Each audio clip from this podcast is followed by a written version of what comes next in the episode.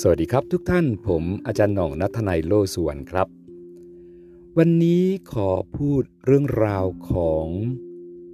ความมีสเสน่ห์ของคนใจเย็นครับ ทุกท่านครับคนใจเย็นนั้น เวลาเดินทางไปไหน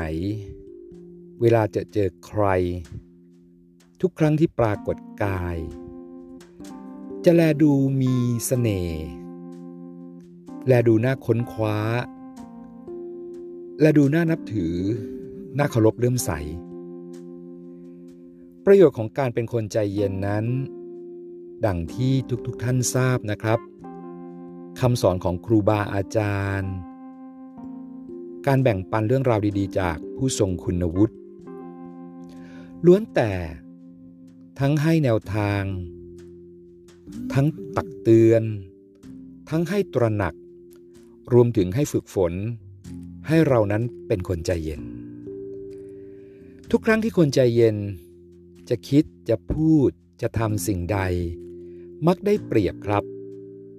เพราะสิ่งที่เขาคิด เขาพูด เขาทำนั้น มักมีคุณภาพ คนใจเย็นส่วนใหญ่สุขภาพร่างกายแข็งแรง มองโลกสวยงาม มองทุกอย่างในแง่มุมที่บวก อยู่บนพื้นฐานของความเป็นจริง ถ้าโลกใบนี้มีคนใจเย็นมากๆ ในอัตราส่วนที่สูง ไม่ว่าจะเป็นครอบครัว ชุมชน สังคม ประเทศชาติ ทวีปนั้นๆ หรือโลกใบนี้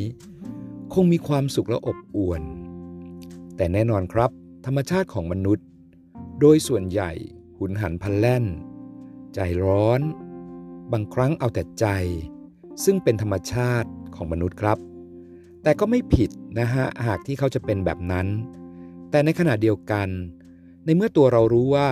การเป็นคนใจเย็นมันได้คุณประโยชน์ มีคุณอุปการ มีสเสน่ห์สร้างสรรค์สิ่งดีๆ มีความคิดดีๆ มีไอเดียดีๆ มีความรู้สึกดีๆ มีเส้นทางของการดำเนินชีวิตที่ดี คนใจเย็นจึงได้เปรียบในทุกวงสังคมครับ สังเกตดูได้ ไม่ว่าใครก็แล้วแต่ ที่สงบ นิ่ง เยือกเย็น มีสติ มีสมาธิ อมยิ้มตลอดเวลา แล้วจิตใจก็คิดแต่เรื่องสร้างสรรค์ ทุกครั้งที่แสดงความคิดเห็นก็เฉียบคม เฉียบแหลม